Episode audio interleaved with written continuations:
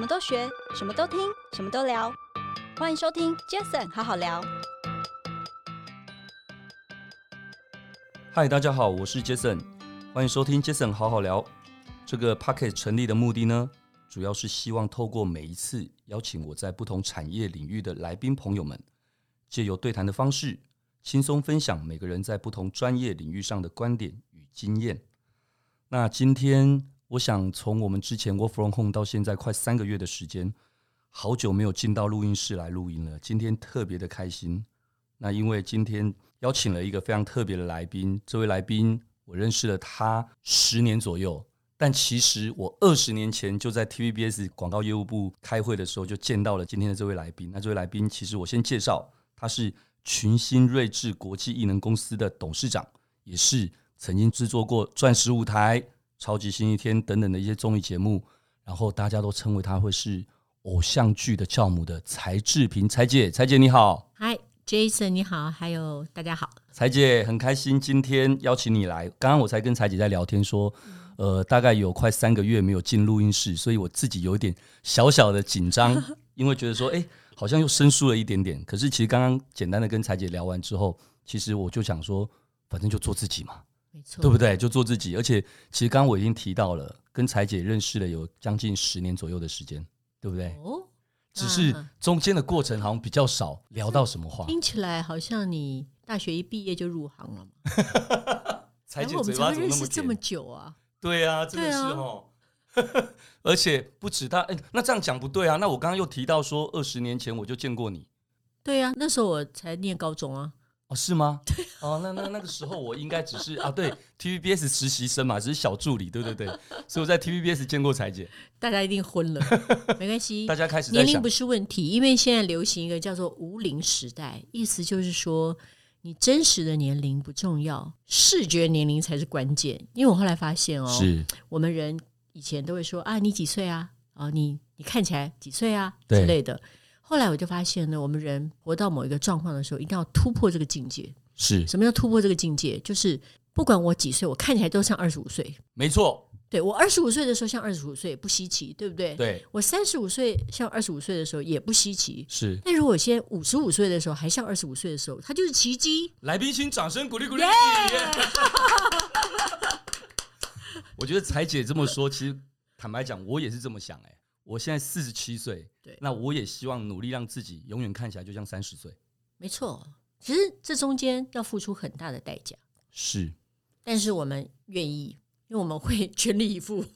哎、欸，这一点我坦白说，我刚刚开车来公司录音室的路上，我还真的想到这一段呢。真的吗？因为我上一期的 podcast，我跟大家分享，因为 work from home 这一段时间，我知道一定很多人都会变胖，因为。毕竟就都耗在家里嘛，但我就想说不对，我应该要更善用时间，所以我开始在这一个多月，我努力的运动，然后控制饮食，因为比较少，呃，不是比较少，就没有应酬了嘛，对，对不对？那我就控制饮食也比较方便，然后开会也好看电视，我就在每一个房间放着瑜伽垫，就开始这样运动。我这一个半月左右的时间，我瘦了大概八公斤，那我就在想说，真的很开心，因为有这样的一个呈现，所以让我会想要持之以恒。可我刚刚就在想，其实所有的东西，你想要得到那样子，你想要的呈现，其实都是需要您刚刚说的，要持之以恒的付出。没错。那我问你，是什么事情让你有这个动力，愿意这么做呢？呃，我想前阵子哇，奇怪，今天柴姐比较像主持人，没关系。好，对，为什么呢？呃，我想应该前阵子，因为刚好我上了台大 EMBA 的这个学习的课程，那我就去参加了一个新生训练。在那一次的新生训练上面，我发现，哎，突然自己在参加很多的一些团体活动的时候，我觉得自己好像那个体态不是自己想要的，也就是说，哎，感觉好像快有点大叔的样子。我自己觉得，虽然说我平常可能用一些帽 T 啦等等的衣服，可能这样子遮着肚子遮着什么，其实还好，因为我够高嘛，一八零。但是我就觉得不对，这不是只是外在的好看不好看而已。而是自己想要的更健康，然后让我自己看起来更舒服。所以在那个时候，我就想要试试看运动这件事，结果没想到原来饮食控制加上有氧运动、无氧运动一起结合，我觉得真的很棒。因为我碰过很多人呐、啊，他们就说、嗯、没办法呀，人不吃还不如不要活着，对不对？或者是说是没办法呀，因为运动啊好累呀，然后我就不行啊。那我就想说，因为每个人都应该有一个动力，这个动力是驱使你愿意这么做。那后来有人就问我说：“那你的动力是什么？”因为我现在我这个年纪，很容易不小心碰到初恋情人。然后我碰到初恋情人说：“天哪，头发也没了，然后身材又变形了，然后整个状态呢，就是。”都不是很很理想，嗯、不一定初恋情人，就是曾经在一起过的男生。然后我就想说，天哪！然后我们心里边起升起一个念头，说、嗯、还好我选择的不是他。但是我现在就发现，如果是相对是我的话，我如果今天碰到一个男生，我懂，他就看着我就说：“天哪，我为什么会失去他？”好，没别的，我就要这个爽。然后我为什么错失了这个这么棒的女生？你看她现在。都这么漂亮，都这么可爱。好，我们只要这个，没别的了。就是我要她后悔。哎、欸，我觉得彩姐真的非常非常的真心的分享这一段话。哎、欸，我觉得有道理。哎，对啊，其实是这样子。对啊，它其实也是刚刚我们说的，也是让你自己舒服啦，也可以这么说啦。但是角度不太一样。对，角度不一样。对，你你那个是属于照镜子的时候自我感觉良好，是，对不对 啊？我这个是属于就是说我希望。我我在所有的我的人生当中，每一个人的眼中，嗯、我都是一个美少女。OK，彩姐，恭喜你，你做到了。谢谢。刚刚彩姐一进门，我看到她这样全身洋装，这样我说哇，美少女。我跟你说，这是疫情到现在我第一次穿洋装。哦，真的吗？哎，我们在疫情期间在家里面防疫，对不对？啊、呃，是。不是 T 恤就是短裤。哎，对。对，就算我们去超市买个东西，对不对？也不化妆，戴个那个口罩，就是口罩，然后或者一个防护罩，有的还搞三层。对，那洋装要穿去哪里？对对，今天讲到终于来上一个什么 podcast，赶快把洋装穿起来。太荣幸了，所以我说今天很特别哦。你看，对，明明也没有录影。哎，对耶，没错，我昨天晚上才在做功课，看彩姐的很多的节目，在网络上很多节目，包括彩姐自己也弄了一个。Facebook 的粉丝团嘛，叫彩姐才知道，才知道，对不对？对，然后哇，真的像公益性质的在跟大家分享，用滚筒减肥、减肥、瘦身、瘦身、排毒、排毒。OK，回来刚刚说的哦，提到了，就是应该很多人或多或少一定都看过彩姐所做的，不管是综艺节目，嗯，不管是戏剧节目、戏剧节目，还有后来的电影、电影。对，我觉得，我相信在台湾应该。十之八九应该应该没有人不知道，也没有人没看过。那我想这也是采姐在这些年来其实这么努力，这样子跨足了这样子一个这个演艺事业里面非常好的一个呈现。那采姐这就很好奇了，我想还是一样问一些比较呃有点轻松，但是还是希望能够让更多人了解，在不同的产业的人他到底都在想什么，跟他为什么会做这些事情。第一个，很多人都知道，其实你是文化大学戏剧系毕业嘛。那一开始你也选择了所谓的加入了综艺节目《钻石舞台》的幕后制作。那当初是怎么样的一个契机啊，让你会去从事制作人这件事？因为就像当初一定是 TVBS 广告业务部的一个助理的工作，才让我进到了这样的一个一个广告行销媒体网络圈嘛。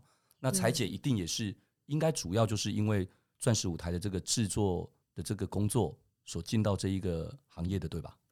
呃，是应该这么说。我觉得每一个人啊，他小时候啊，对于他自己未来的样子跟期许都不一样。是我们小时候很容易写作文，就说你将来是要干嘛？对，你希望你自己成为一个什么样的人？嗯，好，那有些人就说我想要当医生，我想要当老师，我想要干嘛干嘛。那我很小的时候，我就觉得我因为是一个电视儿童，我就很渴望我自己可以能够进入到那个电视圈的领域。那现在小朋友可能不知道，现在不管是呃，国际串流平台、cable、卫星什么多的要命。对，在我们那个年代，哦，这样会不会不小心透露我年龄？在我们那个年代呢，只有三个台。我小时候，台视、中视、华视，没别的了。是，所以那时候就觉得哇，能够进入电视台好像是很困难的事情。然后我们小时候看那个金钟奖的颁奖典礼，到现在还是有的。我那时候就看说，哦，什么最佳。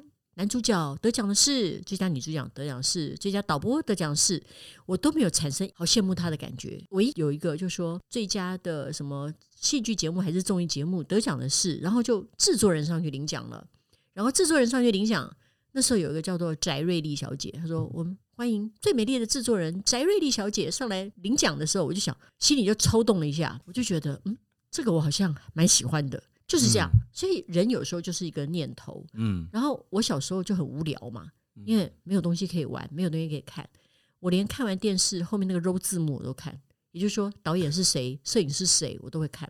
所以我突然觉得我进到这个领域就不陌生，所以也不是说。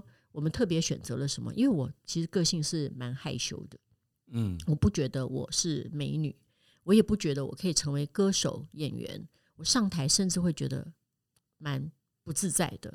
但是我觉得，如果我小时候很喜欢在幕后啊指挥同学表演，有没有？嗯、指挥同学呃说你要讲这个，你要讲这个，有没有？就是有点像个导演这样。所以那时候其实就会觉得，其实这一块是你比较想要。对，我就很爱指挥，像我当康乐鼓掌，我就指挥大家表演这个，表演那个，然后选一个什么样音乐，然后只要是中学，呃，初中、高中六年，我那六年只要是我当康乐股长的时候，班上非体能的活动，我们班上一定是全校第一名。嗯，然后到了大大学，反正我就是自然而然就选择了念戏剧系，是相关科系，就是我觉得有些事情是你的念头决定了你。打算要怎么走你的未来？所以从小彩姐应该就是创意点子多的那种那种人，就喜欢鬼点子开心。就是我看综艺节目，我觉得很好笑，是。然后我看电影，我就觉得很很投入，嗯。所以我觉得这块就是我很向往的。OK，我记得我我记得我看彩姐的一篇报道，好像提到说那时候彩姐第一次跟跟。钻石舞台的，应该那时候算是大制作人嘛，王军、王大哥他们的呢，好像第一次碰面的时候，其实他们就直接问你说：“哎，昨天的节目你有没有看？然后你觉得怎么样？”然后好像初生吃土不会虎的裁姐那时候怎么回答？好像直接回答说：“你你有一些意见。”那个节目我觉得不好看，他们就说：“为什么？”你这么直接？对，我就这么直接。我说：“因为你看那个内容，我就真的讲了所有我觉得不好看的点跟内容。”哎，很棒。然后我回去以后。我朋友说：“天哪，你这样讲真的很敢哎！万一他们就觉得你怎么敢这样子讲？他们设计的不好啊什么的。”对。后来我跟你讲，我真的是傻人有傻福，因为前三集不是我师傅做的。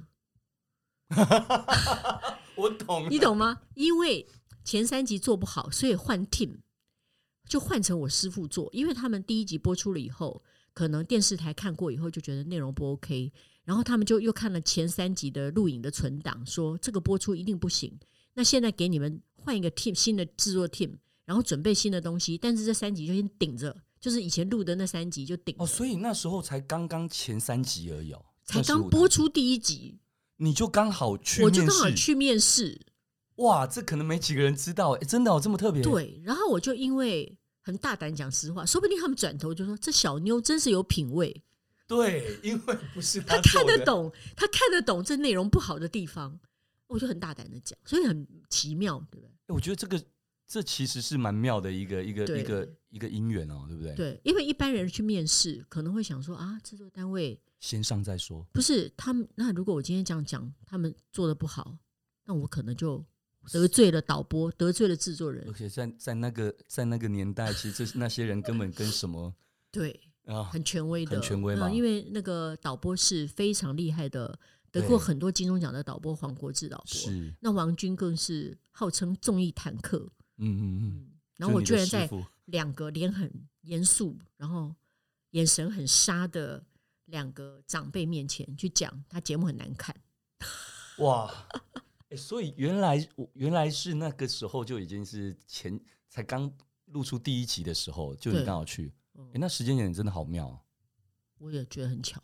所以后来后来就就录取了嘛，对，然后就开始进去，就开始很写剧本啊。刚开始先写剧本，是嗯，写剧本写了三个月，然后那个执行制作走了，是执行制作就等于要发通告啦，哈，然后要准备其他的一些录影的东西，然后我老板就王军就说：“哎、欸，那个执行制作走了，你你可以当执行制作吗？”然后我说执行制作干嘛？他就丢给我一个通告本，叫我开始发通告。我就这样开始，就这样开始，就这样开始啊！我还要写剧本哦，还要发通告，还要跑行政，还要去剪接室。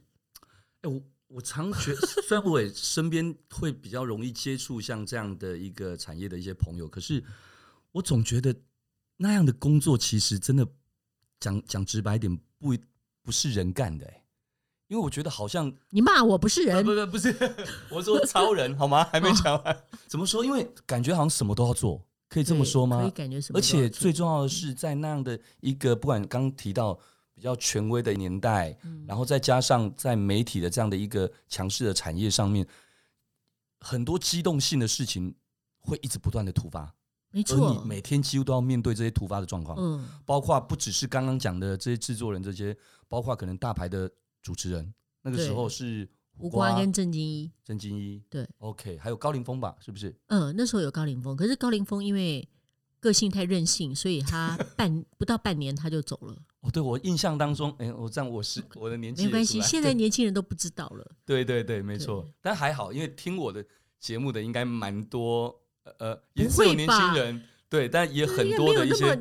对，没有啦，没有啦。我们我们不用聊聊那么那么往事的，真的哦。重点是这样子，因为那个年代的工作人员叫做女生当男生用，男生当畜生用，所以这样真的很辛苦。哎，那这样采姐简单的这样子聊的话，其实，在综艺，我觉得综艺等下聊完之后，一定要聊到戏剧，聊到电影。但是我觉得综艺这一块，我要先让他有一个简单的一个 close，就是说，反正我十五年嘛，对，最后一个就是超级星期天，可能有些。你的听众朋友们就开始，他们就看过了，对。那也许是他们幼稚园或者是小学的童年。所以在这十五年的综艺的这个制作的时光，蔡姐有没有简单的一个比较可以让你印象真的非常非常深刻的一个桥段，或一件事情，或一个启发，可以简单的分享一下？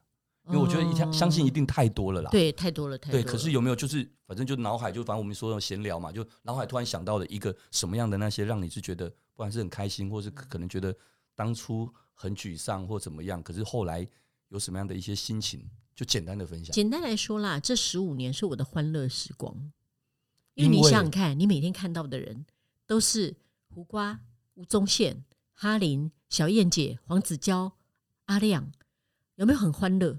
好像是哎、欸，因为我们每天看到他们，啊、我们也会觉得很欢乐、啊。录影，录影就是我们努力想要让观众开心嘛，娱乐观众是，所以我们每天自己也得要过得很开心啊。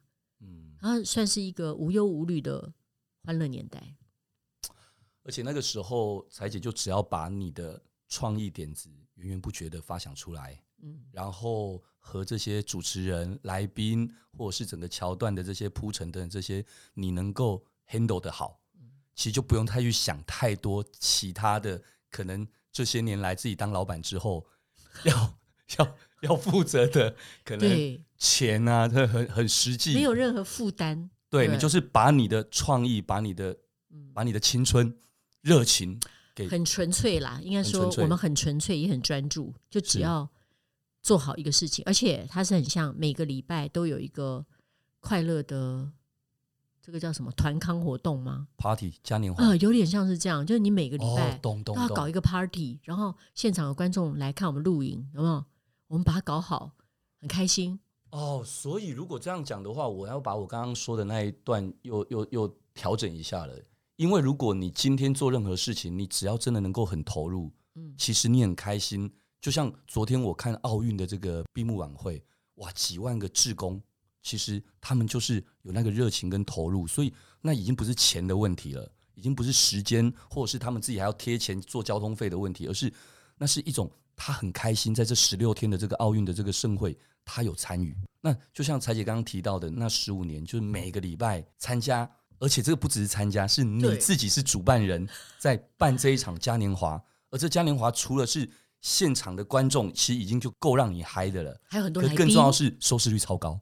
哦，那，那所以在电视前面，你也知道你的亲人朋友，或是任何不管什么样的人，他们可能都在看着，所以那种感觉你会觉得很过瘾，对不对？开心啊，对不对？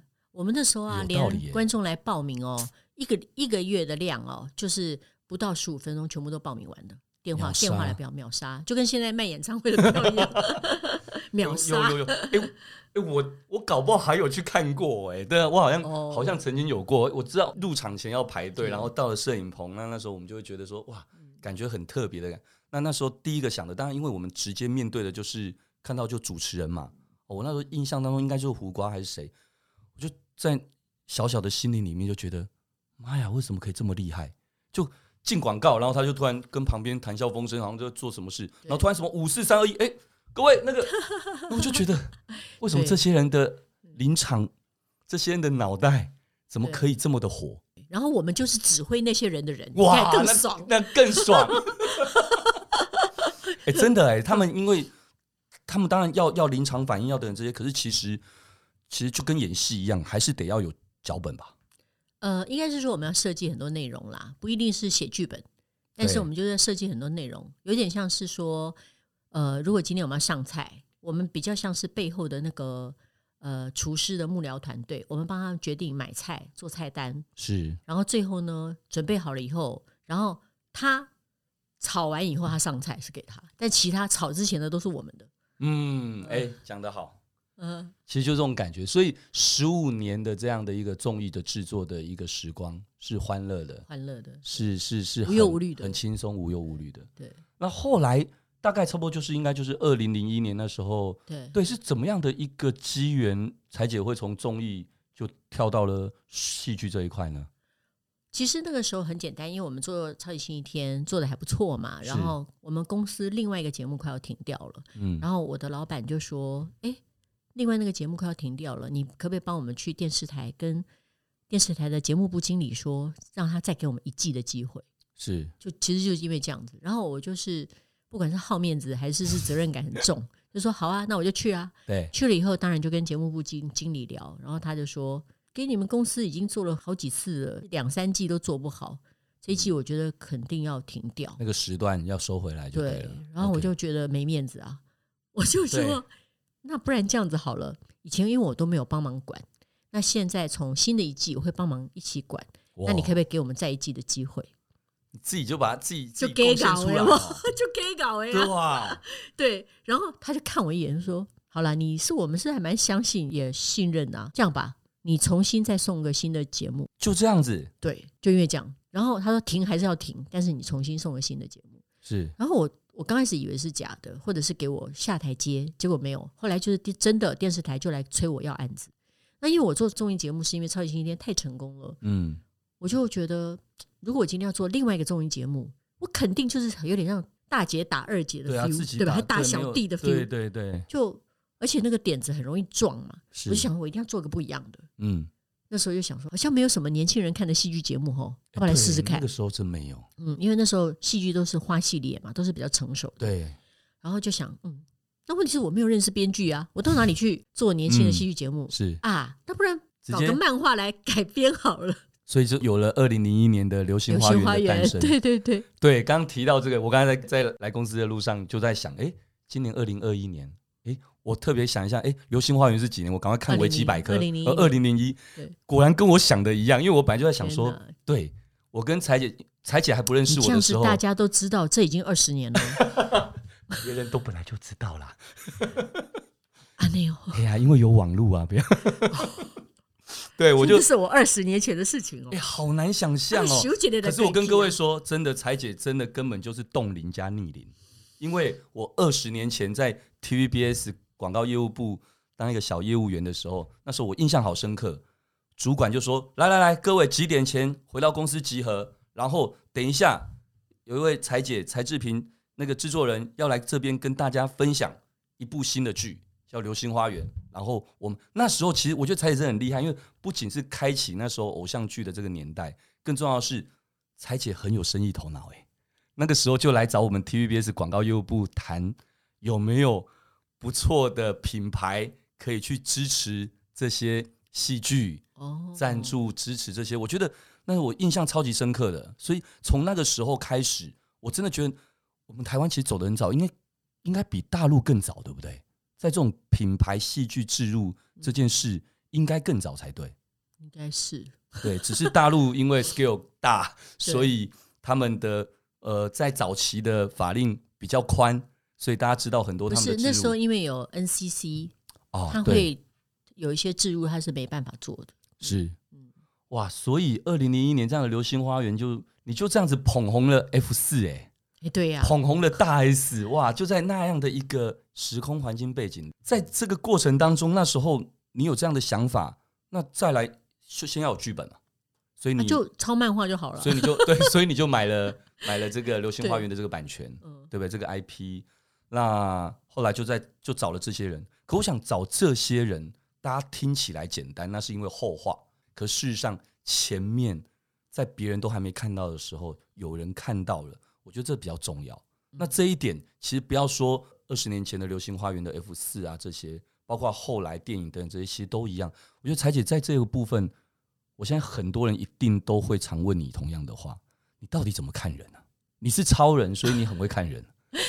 也没有啦，其实无非就是因为我们以前就很爱看日剧啊，看什么木村拓哉啊，欸，所以电视儿童有这个好处哦。对啊，然后就说哦，那男生就应该这么帅嘛，哈，嗯，然后所以你不由自主一定会把你平常生活里面对你喜欢的呃明星或者是歌手的样子。会希望可以拿到你的作品里面来，然后还有就是因为我觉得超级星期天给了我很多养分。你看看我们每个礼拜都有歌手来上节目来打歌，是他们永远是穿的最时尚的一些打歌服，是他的那个样子。然后所以我就觉得，其实他就刚好有一个很有趣的衔接，因为那个年代其实大家做戏没有去想那么多有关于年轻人要什么。然后或者是时尚是什么？嗯，然后或者是就是有什么元素？好，那我觉得，因为我有在综艺节目里面帮我奠定了一些基础，加上我本来就戏剧系毕业的，所以就把这两个样的事情结合在一起。其实我从来没有做过戏，我现在也很感谢当时的节目部经理，他愿意给我机会，他从来没有怀疑我啊，说，哎，那你都做综艺，你又没有做过戏，你会做吗？对，他居然没有怀疑耶，嗯，他不怀疑也就奇怪了，我也没有怀疑耶。我觉得你也没有怀疑，我自己怎么不怀疑呢？我也想想也很妙，所以我就觉得哈，年轻就是职场的结论是自己觉得你可以做得到，他你就表示你相信。当你相信的时候，就会有一种无形的力量。我觉得这很重要，这很重要。我觉得很多年轻人其实，当然不要说年轻人都一样，很多人他为什么叫不够有自信？很多人可能把自信变成好像是名词，其实不是，它其实就是动词嘛，就是。你没有相信你自己嘛？对啊，所以如果像彩姐刚刚讲的，你你是完全无来由的就很相信自己，那 OK，只要你有够充裕的赌注可以跟人家赌，不管是年轻，不管是任何的原因，你其实有这样的这个，你相信自己就去做，不 OK，至少你还有机会可以重来。但是很多人可能在打安全牌，没有好坏对错啦，但是只是说每个人的个性决定一个人的格局、命运跟高度。对。反正我觉得像现在哈，稍微年纪大一点了，还会有点畏惧说啊，这个不好吧？啊，这个题材不理想吧？这个嗯，观众不喜欢吧？反正我们会越来越机车，那这个机车有时候也是受限制的一部分。是，所以采姐才会都这么喜欢跟年轻朋友们一起工作，一起玩乐。其实我也是哎，所以刚刚我们在开会的时候，我说各位。我们现在那个 work from home，我觉得我们暂时还是大家先不要回公司上班好了，因为恭喜大家都太年轻了，所以都还没打疫苗。哦，所以 OK，我觉得跟这些年轻的朋友们在一起，其实你也会很年轻，因为为什么？因为你本来就会有很多的养分，大家是一起不断的刺激跟刺激跟碰撞。嗯，我觉得这一点很重要。所以彩姐怎么看呢？怎么看明星也好，艺人呃偶像，他们应该至少具备什么样的特质？我觉得。帅或漂亮应该不是绝对，对吧？刚开始的时候，我觉得那个拿到入场券的门票啊，如果你是因为你有一些外在好的条件，绝对是占优势的。因为人都是向往美好的事物嘛，所以一看就说哦，Jason 一八零，对不对？长得又帅，害羞、哦，然后那你就会觉得，哎，我好像跟你在一起互动的时候，就是比看别人顺眼更愉快，这个是在所难免的，合理。对，所以我觉得这个。当然是有，可是时间久了以后，他就会考验很多东西哦。因为我觉得艺人就会变成是说，我们也看了那么多艺人的起起落落了，嗯，到最后就发现哦，就是他必须一定要对他自己的这个专业的技能，他要不停的精进，意思说他不能够就是到了某个时间点，他就觉得自己很志得意满了，他就没有再往前进。所以他第一个第一定要精进，嗯、第二个他待人处事的态度呢，一定要让很多人愿意帮助他。因为我们也看到很多艺人，他觉得自己红了，觉得自己了不起了，觉得自己最大。是，可是到最后呢，别人会觉得我跟你相处我很累啊，嗯、我找你来合作。就搞得我们大家鸡飞狗跳啊，嗯，那到最后就会觉得哦，就是愿意跟人家好好相处，并且能够尊重别人的人呢，他其实是会得到的机会会更多很多很多。然后最后一个就回到他对于这整个世界跟他自己的职场，他的人生态度到底是什么？嗯嗯，因为他如果今天虽然呃有精进，虽然也有就是与人为善，但是他没有自己个人的一种。执着一种态度，一种想法，那这个他迷人之处，他就会被减分。哇、哦！你看，比方说我的好朋友哈林先生，哎，是对不对？哈，出道的时候，哎，他出道的时候真的是个大帅哥啊！呃，那个唱片线的记者多喜欢访问他，说是好帅，然后又很有才华，嗯，对不对？报告班长，对。然后后来，当然他是因为。他的技术上的话，他是真的，嗯，非常的精进。嗯、就是他早上起来啊，练歌啊，然后写歌啊，写词啊，专注啊，是对不对？也没有什么绯闻嘛，对不对？嗯嗯。到最后，他也是一样，就是说，他的对于那种摇滚精神，他那种态度，你真的会觉得他独一无二。嗯，对，刘德华独一无二，是。你讲的周润发、周星驰独一无二，周杰伦独一无二，是对不对？我觉得这些都是很关键的。哎，我觉得刚刚采姐提到了，就像我们这个节目，我说我们每一集都邀请很多不同产业的来宾朋友来聊聊天，然后分享很多不同的一些看法跟观点嘛。其实彩姐刚刚提到这一点，其实我发现其实它好像不只是套用在艺人明星这个特质上面，因为怎么说，根本就每一个人在每个职场几乎都是一样啊，他都应该要精进。哦举例业务好了，哦，他口才好，当然。吃香，帅或漂亮也会吃香。可是他如果不够精进，他搞不好会沦为油条。他可能也不见得是这样，这也是一种。那再来，我也常分享所谓的做人比做事重要。那当然有一块是刚刚彩姐特别提到的这一个，我觉得这真的受用无穷哦。你说，其实还多了一份这个对人生的这个魅力魅力的态度。哎，我觉得这一点很棒哎，因为一般大家都在各行各业，大家想到的前面那两个是绝对一定都一样要有的。因为明星也是一个职业嘛，那可是不一样的是，你在那样的一个荧光幕前的这个明星，你要有这样刚刚提到的这个魅力。其实事实上，如果你在各行各业，你也可以有自己创造的一个这个魅力的话，相信在各行各业你也是发光发热。对，而且现在这个领域，每个人都有一个所谓的自媒体嘛，是。那你想要怎么建立你独特的魅力跟风格，其实是你自己可以决定的。是不是？嗯、哦，超棒哎，真的。所以刚刚彩姐这样聊到，除了你刚刚提到哈林哥这之外，在你这么多年下来，这样子接触也好，或者打造也好，这么多的明星艺人偶像，我相信一定很多人会很好奇，有没有特别的一个什么样的艺人明星是彩姐特别欣赏，或自己会会有什么样的可以跟大家分享的这样的一个一个人选呢？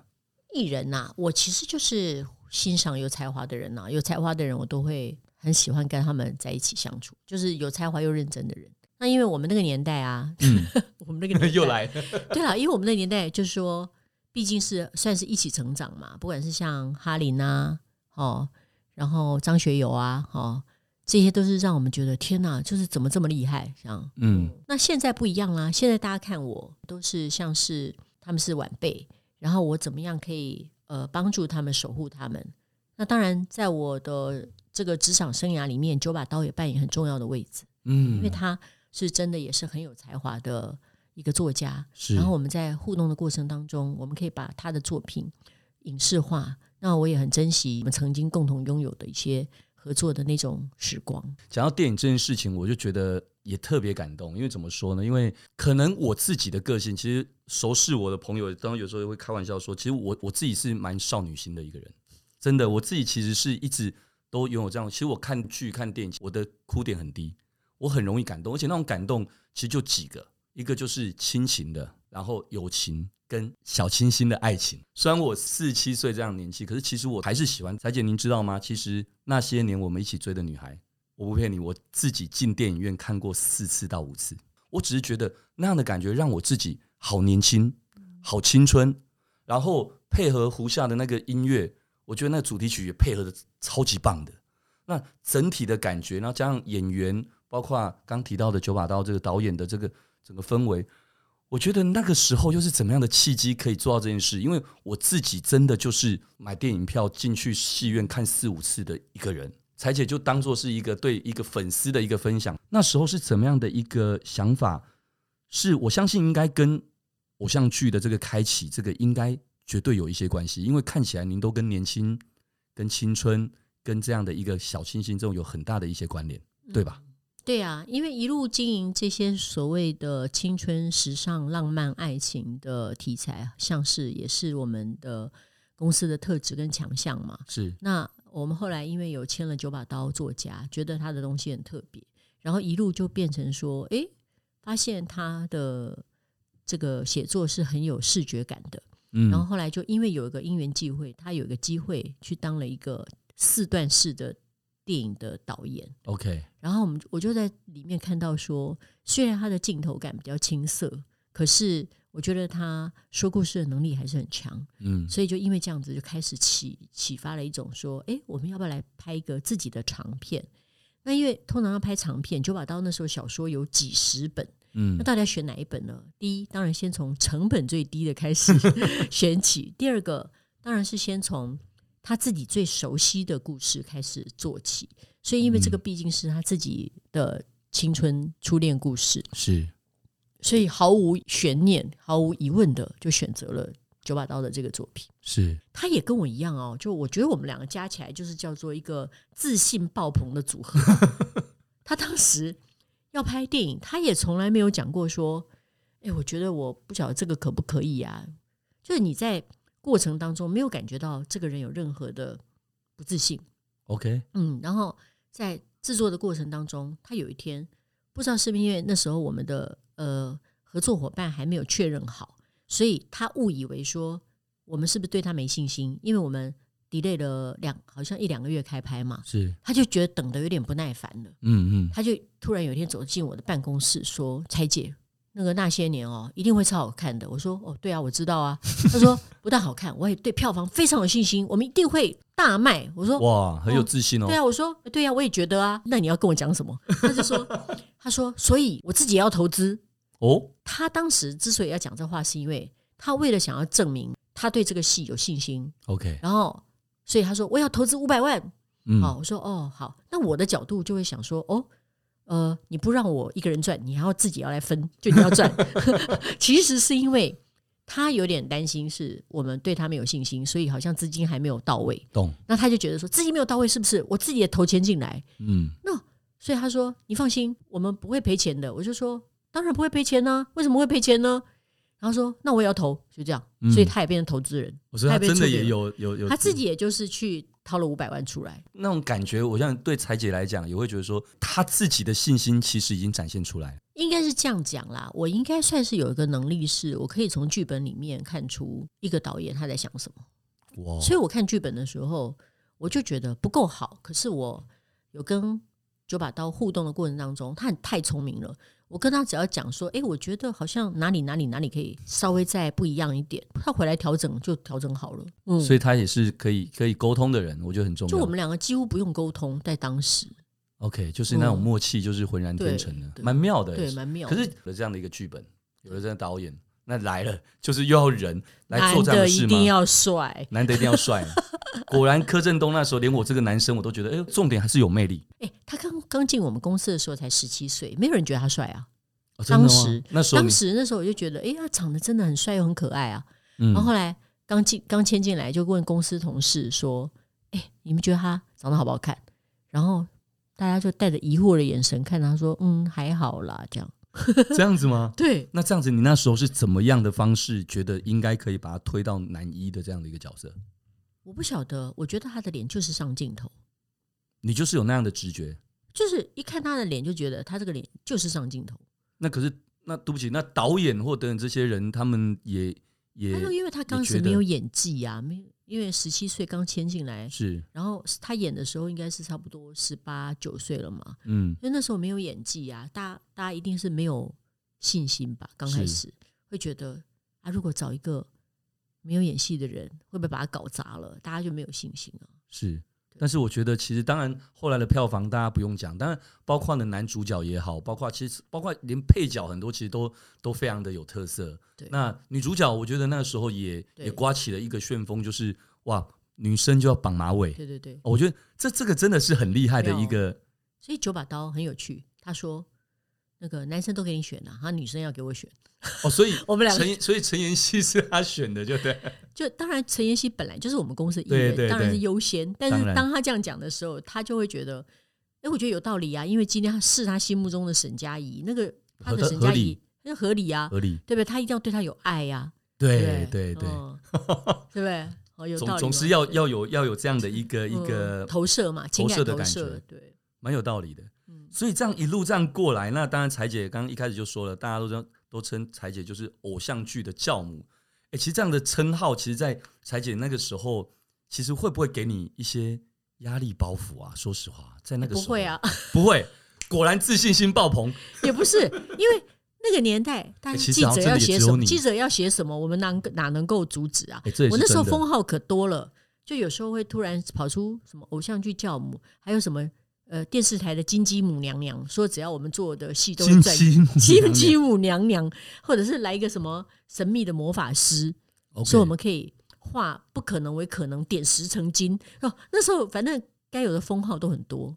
嗯，哎，所以 所以这一路这样子过来啊，我觉得就就很有趣。我现在一像一般的一些记者朋友，他一定在问任何问题的时候，最后一定都会问一个，就是。哇，你做过这样的编剧、制作人，后来自己开公司，电视制作、电影制作，然后艺人经纪，然后你也跨足了两岸的很多的影视的一些产业。彩姐这些年来遇到过最大的困难又是什么？而且你当初又是怎么样去调整这样的心情？我觉得彩姐在这部分是不是也可以分享一下？哎呀，困难可多了，说也说不完了。可是无非就是。我自己当然沿路看来最大的挑战应该是我们怎么样可以维持一个呃一路的成功，真的很困难。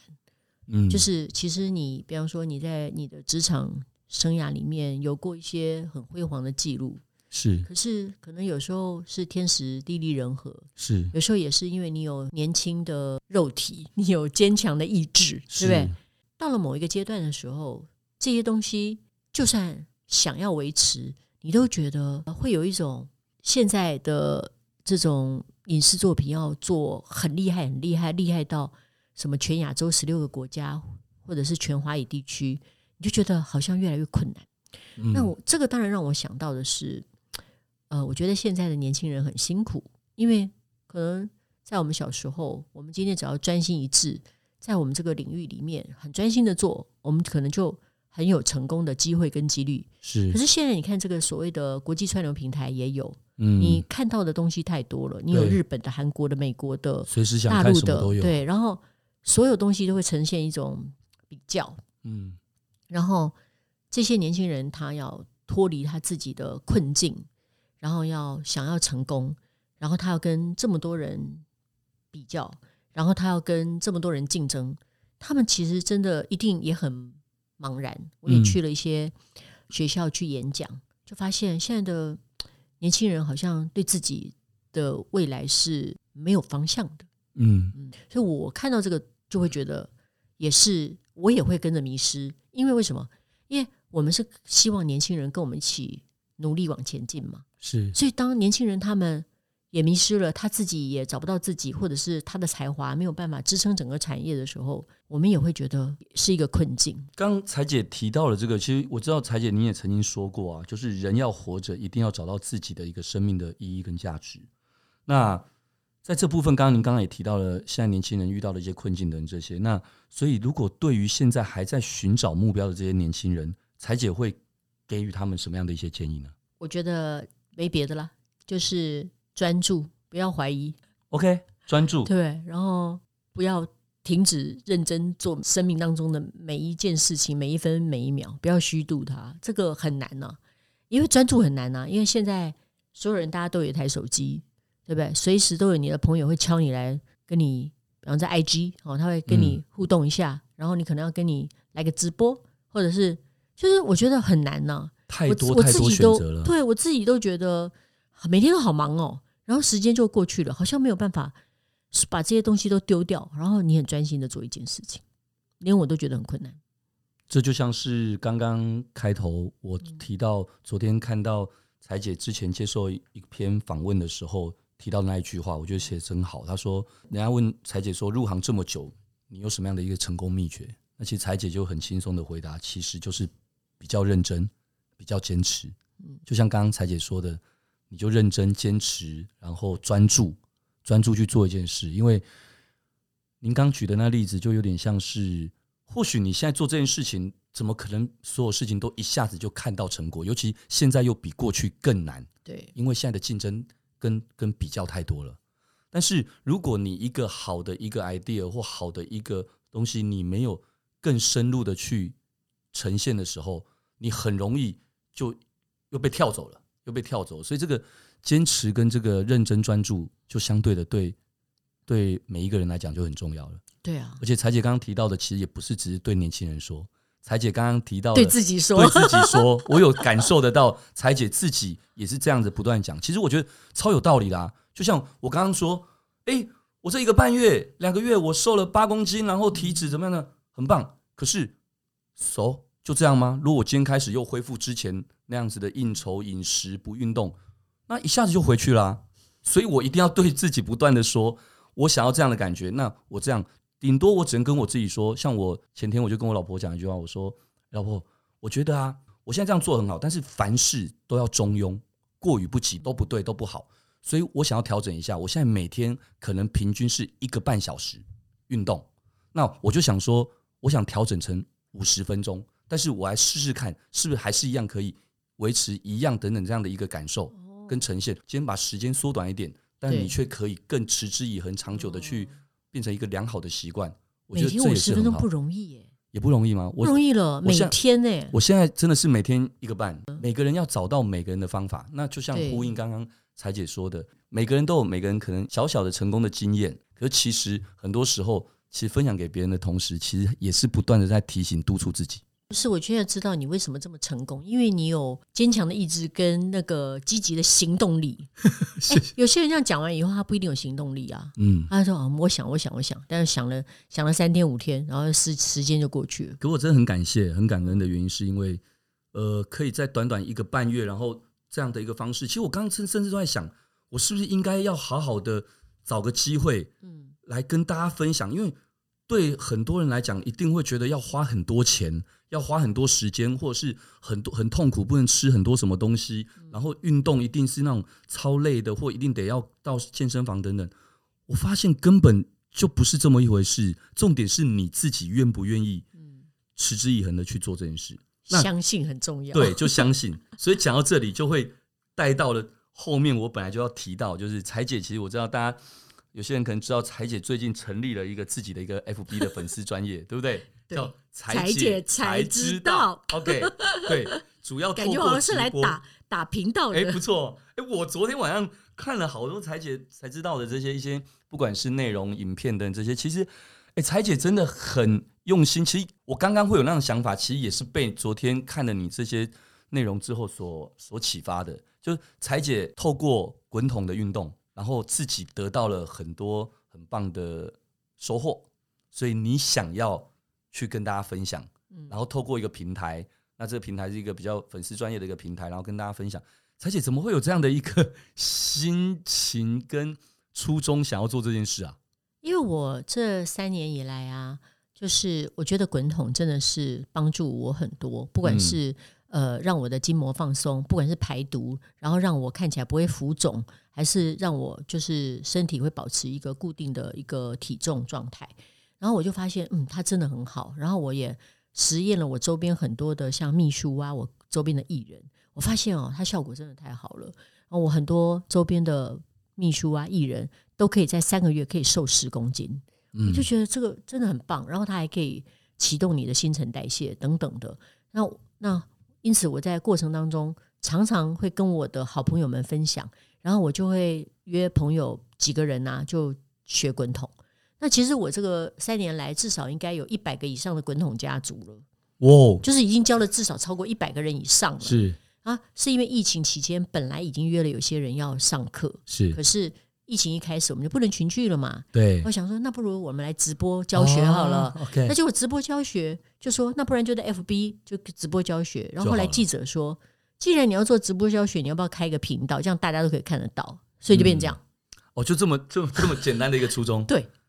哦，我最近看，我说哇，采姐那个那个影片快一个小时，哇，真的就是就真的完全就是呈现很轻松自然的呈现在大众面前的，我觉得超棒的。跟采姐这几次这样聊天，其实我喜欢采姐，欣赏采姐，而且我觉得很聊得来的原因，是因为我觉得好像有些地方，我觉得我跟采姐好像有点像，这样有点不好意思，这我觉得有点像，就是其实我永远都是开放的心胸，然后不预设任何立场，然后自己就觉得自己很年轻。我现在虽然下面这一段话讲会让人家觉得有点恶心，可是这是事实。我前几天还跟我老婆在聊天，我说我现在四十七岁，可是我说真的，我真的很感恩。我真的觉得我这样不知道会不会算幼幼稚，因为我常觉得我有时候跟二十几岁的的时候的一些事情，那个感觉我没有，的确没有什么改变呢、啊，除了头发头发变白，变白，而且我故意我故意不染的，因为这样大家才知道我其实还是有个年纪。就像刚刚讲的视觉年龄，你让人家感觉到你很青春洋溢。的感觉，其实我觉得每个人一定都喜欢跟看美好的事物，喜欢跟正面正向的人相处，因为这样才会才会正向嘛。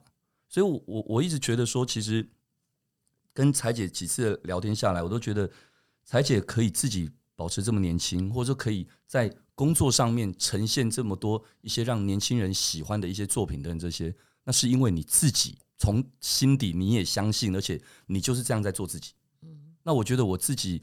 就在这个部分，就是会让，就让采姐会给我一种很大的一个启发，就觉得说我也是这样。那包括我也知道，采姐其实有一个有一个习惯，就是你说你不管到任何一些地方，当然因为你常要办两岸或其他国家，你到不同的地方，当地你都喜欢跟当地的人聊天，对对不对？对，我觉得会让你更接地气，更了解。你可能接下来有一些什么想法？彩姐这一点这部分是不是也是这样子？对啊，因为我们如果做戏剧，就在讲人的故事嘛，所以我有时候去到一个陌生的地方，我都很好奇他们是怎么样的过生活，他们的想法是什么，他们为什么现在正在我的对面，然后坐在这边喝咖啡？是，哦、就说这个事情，我就会觉得这很有趣啊，对人充满好奇。嗯，讲到咖啡，对，刚刚还没提到，还有个等一个人咖啡。对，我觉得其实。彩姐，不管你从综艺，不管你从戏剧、电影，潜移默化，其实已经带给我觉得带给很多人生活中一些，我觉得那种小清新也好，或者是一些一些回味，因为回忆是一件美好的事情。那我觉得这种感觉，其实也希望彩姐未来能够带给更多好的作品给大家。是，我会加油的。彩姐 现在应该有在做一些一系列的一些计划吧？有啦有啦，因为我们也有跟韩国拿到那个《我的野蛮女友》的改编权利嘛，所以有可能做电影跟做影集，这也是个大 IP 耶。对呀，但是希望可以做出一个两二十年后，因为之前那个版本是二零零一年的全智贤的版本，全智贤版本。那希望二十年过后能够做出一个现代的野蛮女友精神的一个新版本。哇，非常期待，太开心了。OK。恭喜，也期待彩姐接下来，对对对，也希望我们未来能够大家可以看到更多更棒彩姐的一些作品，好不好？好，我也预祝彩姐刚刚说的那个大 IP《我的野蛮女友》的作品上市的时候，能够票房，能够包括很多收视都能够长红，好不好？OK，好的，谢谢，谢谢彩姐。OK，那今天我们就感谢大家的收听，也谢谢今天的来宾群星睿智的董事长，也是知名制作人柴志平采姐。谢谢采姐，谢谢大家。那疫情期间提醒大家勤洗手，少外出。Jason 好好聊，我们就下次再见喽。谢谢。记得要看彩姐才知道，好好对，彩姐才知道的 FB，请大家搜寻。哎，我觉得这个名字取得好，哎，是不是？采姐才知道，谁取的？采姐只当然是我自己取的。采姐只讲她知道的事情，但是不知道的我可以帮忙去问。如果大家有发问，或是以后搞不好也可以找别人上去讲。对啊，以后希望你也来上彩姐才知道啊！我的荣幸，谢谢彩姐。OK，哎，大家帮我作证哦，我要上去讲。好，谢谢各位，谢谢，下次再见，拜拜。